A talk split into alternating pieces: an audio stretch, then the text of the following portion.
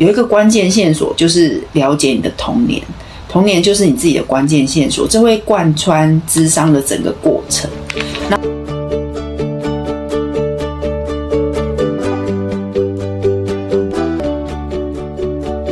嗨，你今天好吗？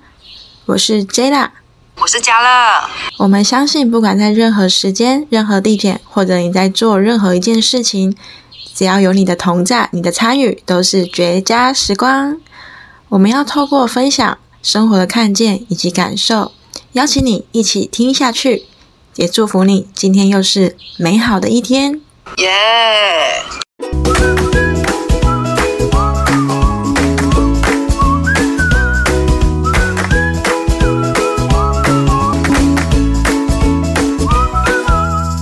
嗨，大家好，我是 J 啦，是嘉乐，我们又来到读书会的时间啦。那我觉得我们今天要讲的这本书，它非常非常的可爱。加乐，我觉得我我看到这本书的时候，我就想说，如果我们要分享啊，就很像回到第一集在讲小说的时候，因为它就是为什么？因为基本上这个作者他就是有一些很棒的作品，嗯，然后他又是一个心理师，然后我觉得他的内容又非常非常的丰富，然后。光是看他的封面啊，我就觉得他很吸引我，因为它是一个很亮的橘色，没错。然后还有精装版。哦，他有出精装版，对，我就觉得也太酷了吧！还有精装版，然后它就是它的第一页封面，它是一个蛤蟆嘛，蛤蛤蟆，蛤蟆，蛤蟆是。蛤蟆台语不知道怎么说，癞蛤蟆我跟你讲，我都跟我儿子讲说他是蛤蟆，他不是蛤蟆，蛤蟆是蛤蜊耶，他是蛤蟆先生。然后我就很觉得很好笑，就是就是蛤蟆先生这，我觉得这个翻译很可爱，就是很像以前小时候读的那个国语课本，不是都有那个那一段叫什么？什么？忽有庞然大物。哦，有有有有有。然后排山倒排山倒海而来。远观不可亵玩焉。对对对，然后就是蛤蛤蟆，然后我就觉得，哎，这本超可爱，而且我跟你讲一件很好笑的事，就是我把它放在书架的时候，哎，我直直的放，哎，我突然有一天我就找不到它，为什么？因为我头脑一直觉得它橘色的，因为殊不知它的那个中间这个是绿色的，对，它中间是绿色，然后我那天找超久，奇怪，哎，橘色那也吹不？到这里的，然后我就想说，好，我的头脑自己转了，要看文字，然后就就看文字。所以刚才讲的这动画，其实就跟它的里面的内容很像，就是哎，它很像在讲童话故事。可是你头脑转一下，哎，它它超厉害，它就是可以让你让我啦，我自己觉得，它每次我在读第一次的时候，每一段每一章节，我都可以再沉浸到一些呃以前。一些回忆啊，还是说一些画面啊，然后一些人讲的话，对，好，那我们就来介绍这本书。好，这本书的名字叫做《蛤蟆先生去看心理师》。对，我觉得它很可爱，它就是融合了一个经典童话。那这个经典童话，它的名字叫做《柳林中的风声》，它是一个。英文的童话，我我还上网找了一下，它有一个免费 A P P 哦，然后它我也可以把链接放在下面，然后它就是免费 A P P，然后它每一段大概不到十分钟的短短片而已，然后是全英文的，哇，而且是那种我相信连幼稚园中班的小朋友都看得懂，慢慢看，它就是都会有出现一些图片啊，比如说。呃，盘子、锅子，然后它就会有画面跑出来，然后你就可以一边学英文一边看卡通的感觉，哇，超可爱哦！而且它的画风就是很英国，因为这是英国的嘛，哦，对，它很英国风，你就会觉得非常非常的可爱。然后它这是我们的作者，他是罗伯·迪保德，呃，迪保德，我念梗。然后他这本书他才刚卖第一年，他那么厉害，就是他第一年他就已经卖出了两百万本这么多。然后就是在英国，他的亚马逊的网络书店也是排行第一名。八刷，我们现在手上的是八刷哦，八刷，我还真不知道他刷写在哪里耶，写在后面，最后面最后面吗？我看一下，我看一下，我是第几刷？我觉得每次这样子看那个第几刷，都觉得好像。在在寻宝，哎，我是第五刷，哎，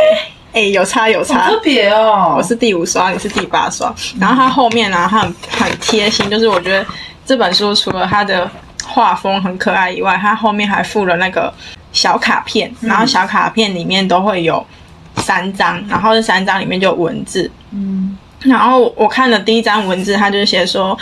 要充分理解自我，唯有通过和自己的情绪做连结，这样子，嗯我就觉得，诶，它就是一个小卡，然后可以让你放在身上，有点像时时提醒自己，就是看完这本书以后，你可以回想一些感受。所以我觉得它超贴心、很用心的一本书。嗯然后接着啊，它在这里面有三个人的推荐序，我也觉得这三个人，呃，在我们台湾应该蛮多人认识的。光是其中一个也是有在做 podcast，而且是我很喜欢听的 podcast 的一个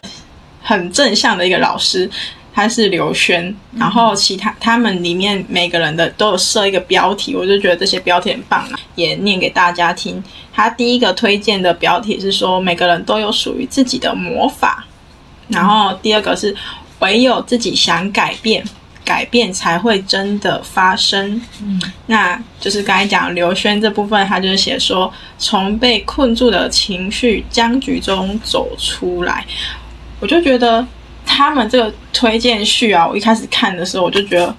我真的，如果我今天有一个朋友用他们这样的内容去跟我讲，我绝对马上买。再来就是他的内容，他是用蛤蟆先生他去看心理师，他一共看了十次，中间有一些插曲，然后去做一次一次的叙述，所以就好像你我陪着这样蛤蟆先生，然后陪着他去看心理师的原因啊，然后一直到他每一次去呃咨询的过程，我都好像陪着他去经历。嗯然后自己也跟着经历了自己的感受。嗯，嘉乐，嗯，你可以说说看，就是说，呃，你看到的内容啊，你觉得哪几张篇幅啊，或者是你想对这本书有什么样的分享？嗯，我想要先念一下，他书背有介绍，我先念一下，可能会有点长。主角蛤蟆先生因为忧郁症而离群所居，好友河鼠、鼹鼠和老獾协助他找心理咨商师苍鹭帮忙。苍鹭运用沟通分析，引导蛤蟆先生探索自己忧郁的情绪究竟从何而来，并反思童年经历的深刻影响。面对内在小孩和成人，学会分析自己的感觉，最后得以展开全新的旅程。最后一段，故事中涵盖愤怒、潜意识、自我审判、儿童自我状态、父母自我状态、成人自我状态、适应性儿童、挑剔型父母、共谋、情商、移情等心理学理论，将心理知识巧妙融入故事情节，解析二十多个心理学专业名词，可说是展现心理智商疗程的标准范本。我觉得这本书很特别的是，呃，就像像 Jada 的感受会觉得它很像童话故事，那我的感受会觉得，你你你看完这本书的时候，你会觉得，你看书背有那么那么多的专业名词，可是它本身的内容非常的浅显易懂。那我觉得这本书很厉害的地方，就是他用生活的对话，他在演绎书背介绍的这些专业。嗯所以我觉得它的反差很大，就是它的书体啊是非常活泼可爱，可是它书背的这些文字啊，其实又又带着一点深度。然后啊，我从我可以跟大家分享，就是我看了这本书之后，我整理了几个重点，就是他是怎么进入智商的，就是他先觉察到自己的状态，然后再来智商师跟他讲说，你要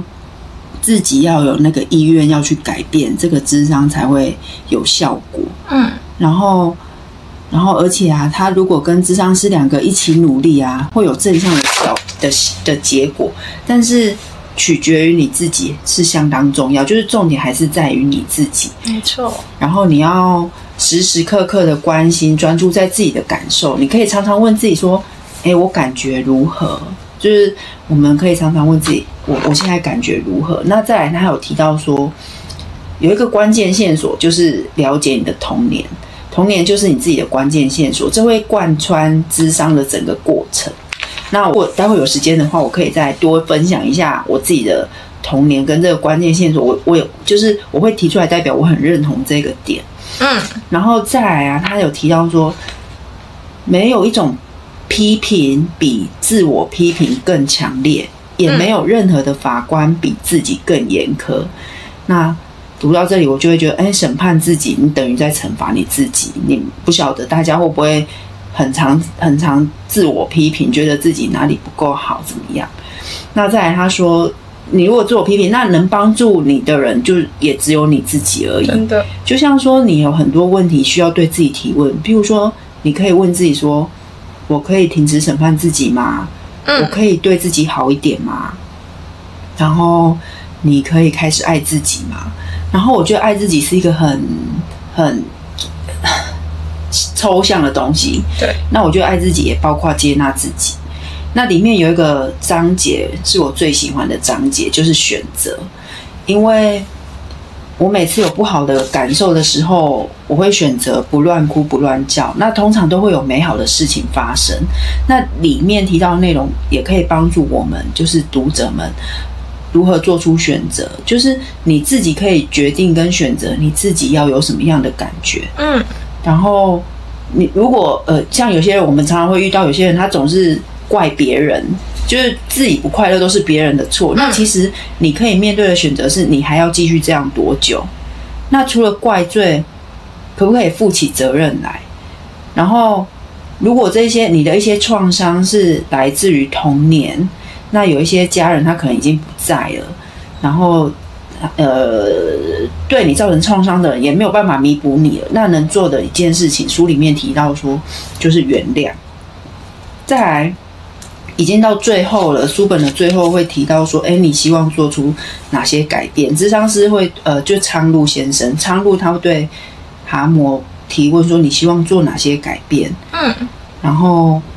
再来，我觉得在这里面啊，我觉得我学到一个很很实用的，因为智商是最常问的就是，哎，你对这件事，你你对这件事情有什么看法，有什么感觉？他是用引导的方式去厘清那个蛤蟆先生他自己的感受，他并没有直接的给建议，都是用引导式的。嗯那最后最后啊，书里面就提到说，我们每个人都是独立的个体，然后但是我们需要有共生的关系。那书里面有提到什么是独立，什么是共生。呃，那我觉得啊，从觉察到改变啊，好、我觉得可以透过自我对话，然后来疗愈自己。然后，可是我觉得面对自己很不容易，但是就是要很勇敢。比如说我，我曾经面对过我自己，我觉得我自己是一个很自私、很骄傲的人。那一开始我觉察到这样的时候，我真的觉得非常非常难堪，我会觉得天啊，我这么糟糕。但是我当我接纳自己之后啊，相对我也可以接纳这样子的人哦，嗯因为我就知道哦，这样子是什么样的感觉。那这样的人，他其实也是也是很很软弱，然后我觉得这非常神奇。当你接纳跟你自己一样的人的时候啊，呃，有一些很神奇的事情会发生。然后，比如说，比如说我我讲话的口气或肢体语言会让人家觉得我很骄傲。那当我觉察到这一点的时候，然后当我做出改变，我往谦卑的方向走的时候，我就会去注意我的口气跟我的肢体。那相对的，人们就会更愿意靠近我，然后我就会有越来越好的人际关系。就像我们也不想要接近骄傲跟自私的人，对吧？没错。嗯，好，我觉得感谢嘉乐的大纲整理，我觉得他已经将所有的都差不差不多讲完了，很棒，就是一个很真实的，就是一种感受。我觉得在这本书里面可以有很多很多的感受面。那我现在要来导读他的第一段，因为我觉得觉得其实他的这里面的文笔啊都很好，我觉得。在一开始看的时候，我就觉得这真的有点像小说故事，所以我来念一下给大家听。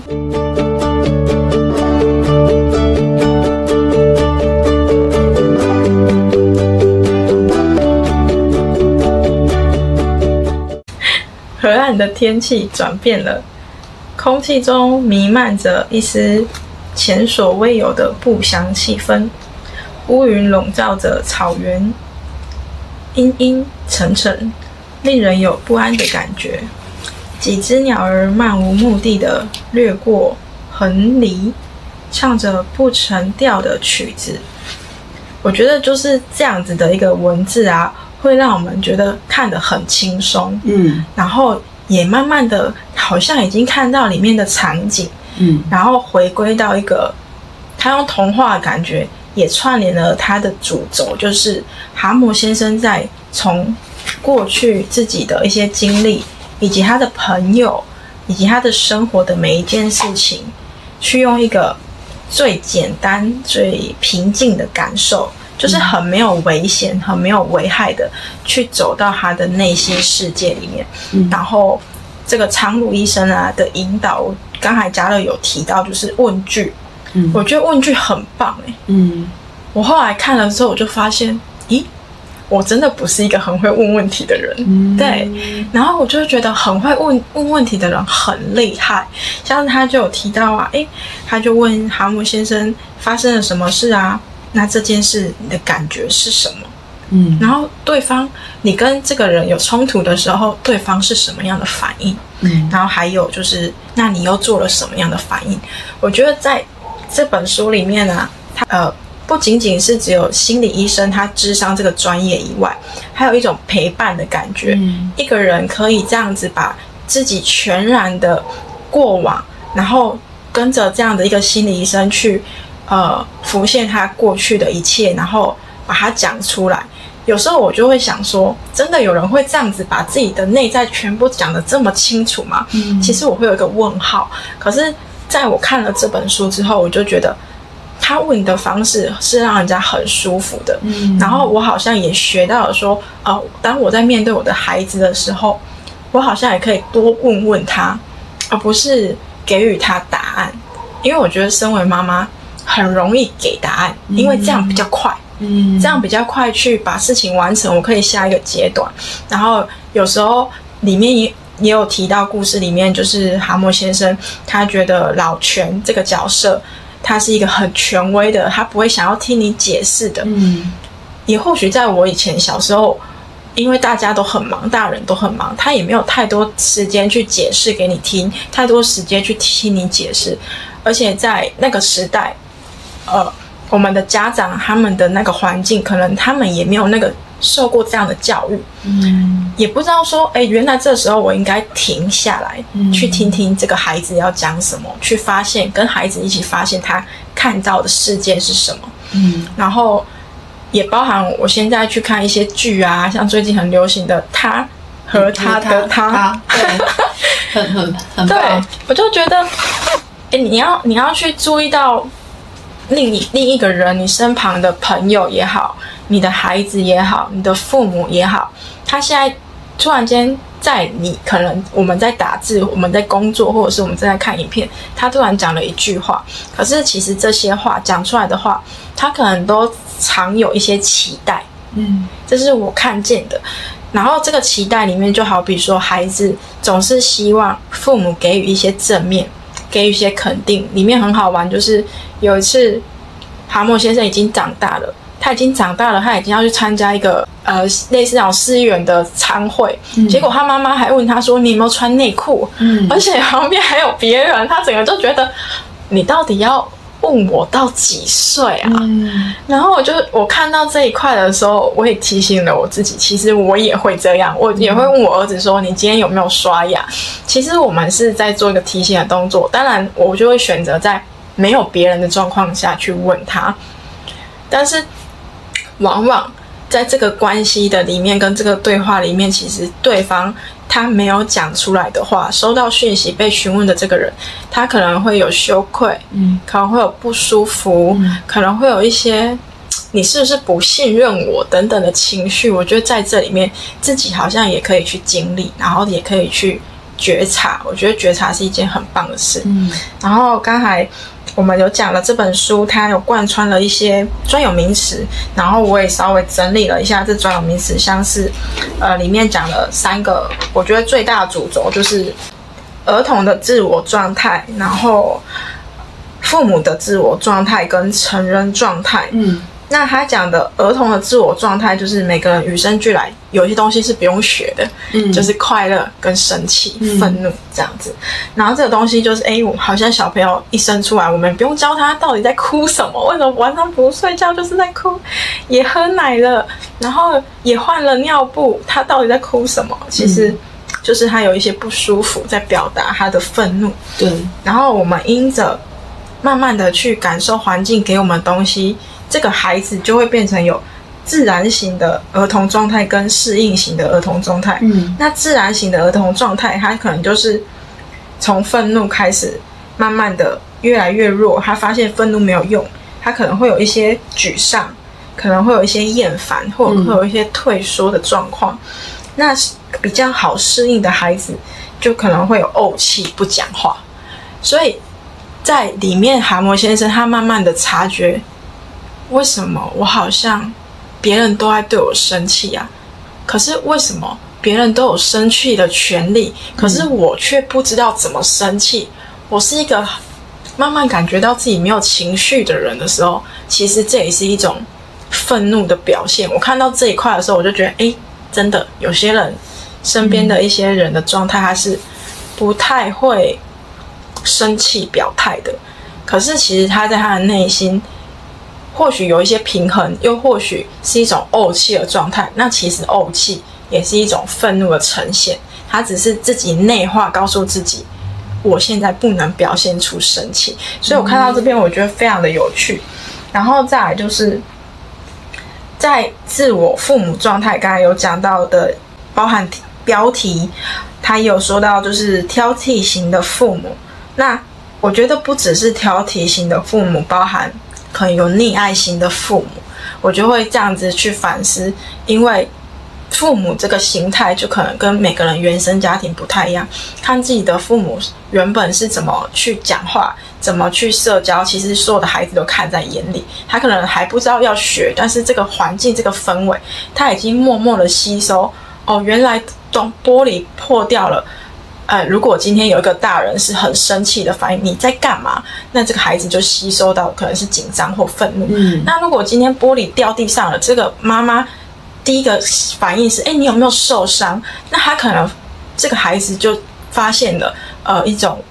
被支持或者是关爱，或者是其他的感受。嗯所以我觉得这里面的父母挑剔型的父母，可能是蛤蟆先生他本身父母给他的感受，但是我相信在很多人的生活环境里面，不同的父母也会有不同的一个状态，只是说我们自己有没有发现这样子。然后再来就是成人成人状态，成人状态这时候就是已经懂得呃考虑。懂得做判断、做决定，然后将所有事情合理化，然后再去做一个行动。嗯然后也就是说，有一些我们从小到大学会的技能、学会的一些礼貌啊、学会的一些知识来做使用的一个呈现。所以其实，当我们在跟一个朋友讲话，它里面有很多个角色，比如说河鼠啊、鼹鼠啊嗯这些好朋友在跟蛤蟆先生讲话的同时，一个人是听。听的人，假设是蛤蟆先生，他听到感受，往往不一定是对方希望你的感受，他可能只是讲了一句话说：“你怎么这么笨？”可是他蛤蟆先生可能会因为这样觉得你在讽刺我，你在调侃我，你看不起我，也或许这个讲话这个动物河鼠或者是鼹鼠都好，他可能当下单纯是没有经过大脑讲出来这句话，嗯然后我就觉得我在这里面看完之后，我就觉得自我价值非常重要。嗯一个人的自我价值，如果是来自于别人或者是外在环境肯定，你才觉得自己很棒的话，嗯这样子很容易因着别人的期待而去忘记我们本身一个人的存在就是一个美好的状态。所以我觉得这里面可以看到，就是说蛤蟆先生的自我价值是从一个很低落、很没有自己，然后一直到哦，原来为什么我会很低落？回到小时候，为什么我会有这样的情绪？然后去察觉、去觉察，然后一直到慢慢的他选择我要怎么去看待所有事情，嗯已经其实外在环境、朋友一切都没有变化，也没下雨，可是自己的内心就很像从暴风圈慢慢的平息，所以我觉得这本书非常的精彩。嗯然后不只是说心理学，包含沟通也好，包含亲子关系，或者是呃人际关系，还有一些工作职场上的。如果今天要将人划分成你是什么样的阶段，其实我们只是更清楚知道每个人都还在学习，然后还在接纳自己能去感知的一切。现在讲出来的话，或许过几天不是这个意思，嗯但是只是当下讲出来的一些反应罢了，嗯这样子。所以我觉得这本书还蛮有趣的，嗯而且看了我看超慢，我看这本书一直看看到一半我就回想很久，然后再看。嗯，对，那我们讲到这边，嘉乐，你觉得你还有什么想要补充的吗？我刚刚有提到说，在这本书里面，他有提到说，了解童年就是了解你自己的关键线索。然后这个啊，我就想要跟大家分享，其实我有一个呃，我有一个阶段是在有点像是在认识自己，然后找自己的一个阶段，因为我觉得我那时候人生好像卡住了，好像怎么样都前进不了，然后好像做什么都不顺心这样。然后我就会去想，我到底怎么了？然后慢慢慢慢的，我我是没有花钱去，因为其实智商不便宜，但是嗯，我有一个信仰，那这个信仰会帮助我去跟自己对话，这样说好了。然后，其实市面上很多很多心理学的书都是在讲说童年很重要，但是也有一派的人说童年就是。嗯，过去就是过去了，你就是专注未来。那我们现在先把焦点 focus 在这本书。这本书提到说，童年就是关键线索。那我就觉得我的那个关键线索啊，其实我是先发现自己自私，然后骄傲。那骄傲，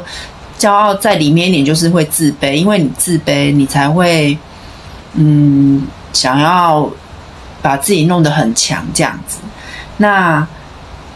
后来，从自私跟骄傲差不多是在同一个时间发现的。后来察觉到骄傲，到我发现我其实是一个很不会顺服的小孩。在这个我大概呃有一两年的时间才发现到，我最近才发现到，哦，我原来好像我我一我我一直天赋要给我的功课就是要我学习顺服，然后因为我觉得小。我爸爸妈妈可能对我太太宠我了，所以我要什么他们就给我什么，然后好像呃他们都会照我的意思去去做，然后我就会就会觉得哎、好像大家都要照我的意思做才是。如果大家不照我的意思做，我就会我就会我会我会有一点冷暴力这样，然后 对，所以当我发现哦，原来我不是一个顺服的小孩，因为当你当你去观察你团体里面的人的时候，有些人他其实很愿意顺服，诶，就是长辈说、长官说什么，长辈说什么，他就是他即使心里面不情愿，他还是就是照做。嗯嗯，那我一开始我就很不可思议，因为我我很不可思议，因为我年轻气盛的时候，我会觉得这里不适合你，你就去找一个适合你的地方就好啦。真的哦，对我，我以前，所以我我换了蛮多工作的，然后也跑了很多地方。到后来，我觉得很感谢，就是哇，原来我终于回到自己的原点，嗯然后学习到这个功课。那我现在也还是在学习。然后我觉得，当我认知到原来原来我的爸爸妈妈给我一个这么好的环境，嗯就是嗯呃，就是原来原来我爸爸妈妈他们他们给了我这么，就是他们牺牲了很多啦，就是我呃他们成就了我很多，这样。就是我察觉到这个的时候，相对的我也有很多的感谢，很棒哎、对，哎、其实这样很好哎、对啊，然后我觉得啊，我觉得每一个改变都是从察觉察觉开始。嗯那察，当你察觉到自己，嗯，你我我我我我想要分享说你怎么察觉自己，因为察觉其实也不是每个人都可以做得到。那你察觉自己，你可以从，嗯、你不开心的时候开始，你可以你可以去问自己说，为什么你会不开心？然后你们现在在收听的时候，你就可以等你关掉这个 podcast，等你关掉这个录音的时候，你就可以问自己：哎，我现在感觉是如何？我今天的感觉是如何？是开心的吗？是难过的吗？真的还是如果有不开心的成分在的时候，为什么会不开心？那其实你可以选择开心不可跟不开心，那这又是另外一个话题。但是当你察觉到自己是不开心的时候，我觉得那就是你改变的第一步了。恭喜你！那那我想问，我想问说，因为我有时候啊，我不知道别人会不会，但是有时候我就会有一起床就莫名其妙，今天感觉不是我的日子，为什么一起床就会这样子？就是会觉得可能是被吵醒。可能今天就是睡到一半，我根本就还没有准备要起来，你知道吗？然后你就是突然间想上厕所而起来，然后一看那个时间就哎五点四十，哎继续睡嘛，对不对？然后突然间一睡就惨了，就睡过头，就超过假设我七点半之前要起来好了，就睡很晚，睡到八点。然后你就整觉得整个被搞砸了吗？对，或者是说，哎，也没事，今天一整天就是没事啊，就是这样很顺顺利利的时间，都按按照我的步调去完成。可是我不知道为什么就是会这样子哦。那如果假设啦，我不知道你有没有，但是假设，或者是说，换句话说。像你发现今天自己状态不是太好的时候，你用什么样的方式去提醒自己，或者是让自己好起来？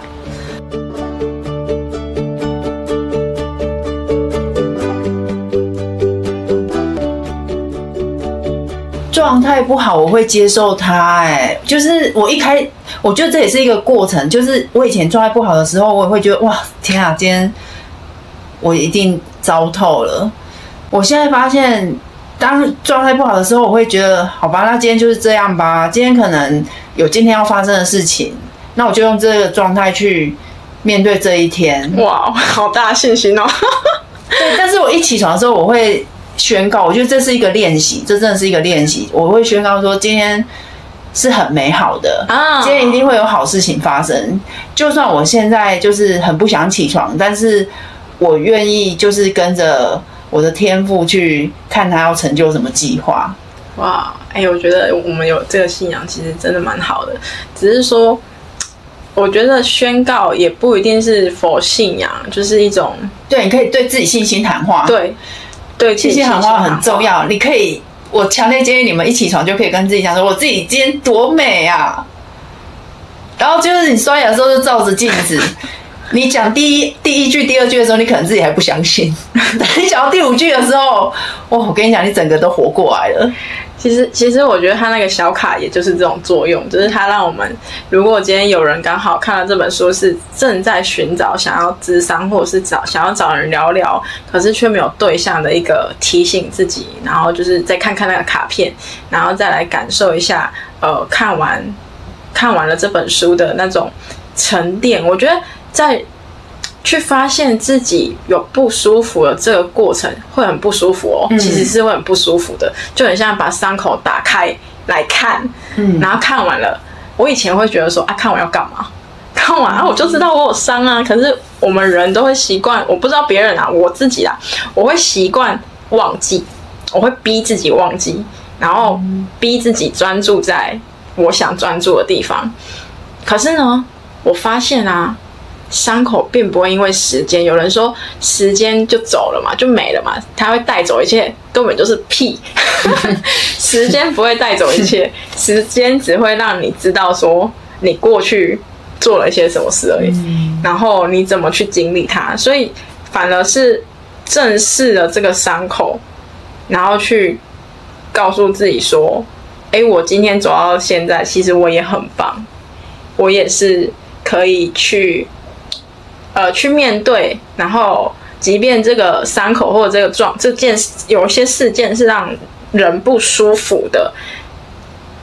我后来最近有一种感受，就是你如何将这个事件变成一个好事情，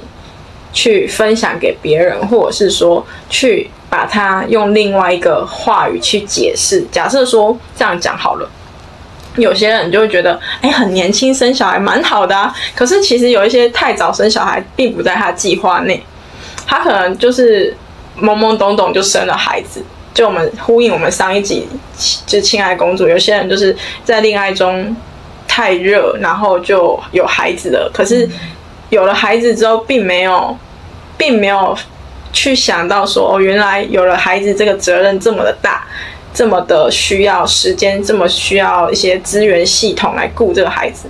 可是，可是当你你过了几年，你的孩子大了以后，你就会反过来回来再看看身边的朋友，发现，哎，其实大家在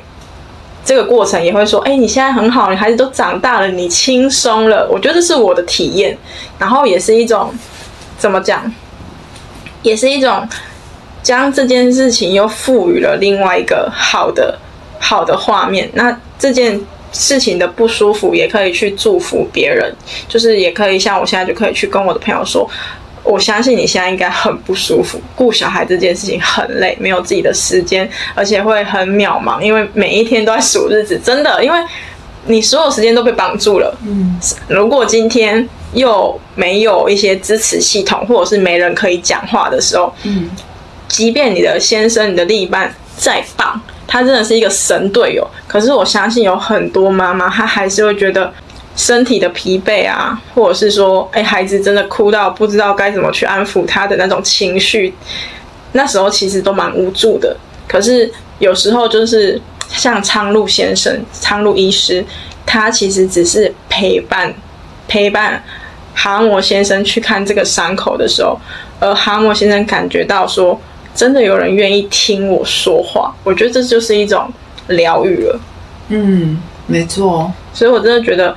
如果刚好听到这一集的朋友，如果你发现你身边真的没有几个人可以好好讲话的时候，你也不用去担心你一定要跟谁讲什么。我觉得就算去找心理师也没有不好。嗯，而且是一个安全、很客观，也不会把你的一些秘密去告诉别人的人。嗯，对。我想要送书。哇，真的假的？真的！如果你们想要这本书的，请留言在下面。那因为我只有一本，所以如果很多人留言的话，我们就用抽签的哦。那那要放呃留言好。我想说，我们这一集呀，我们这一集之后，我们可以放一下我们的 email。哦，好啊。如果说你有什么话来想跟我们说，你很害羞，你不想要在留言处被发现，哦，我们会放加热的 email 跟我追来的 email，你们想要留给谁都可以，然后你可以寄到我们 email 给我们。对，可以想要讲讲你想要讲的话，或者是你觉得有什么心得，我觉得我之后就是会把这个 mail 直接放在下面，变成一个固定的，然后让比较害羞的人也可以留言。嗯。这样子，好，那我们今天就到这边，谢谢收听，耶，拜拜，拜拜。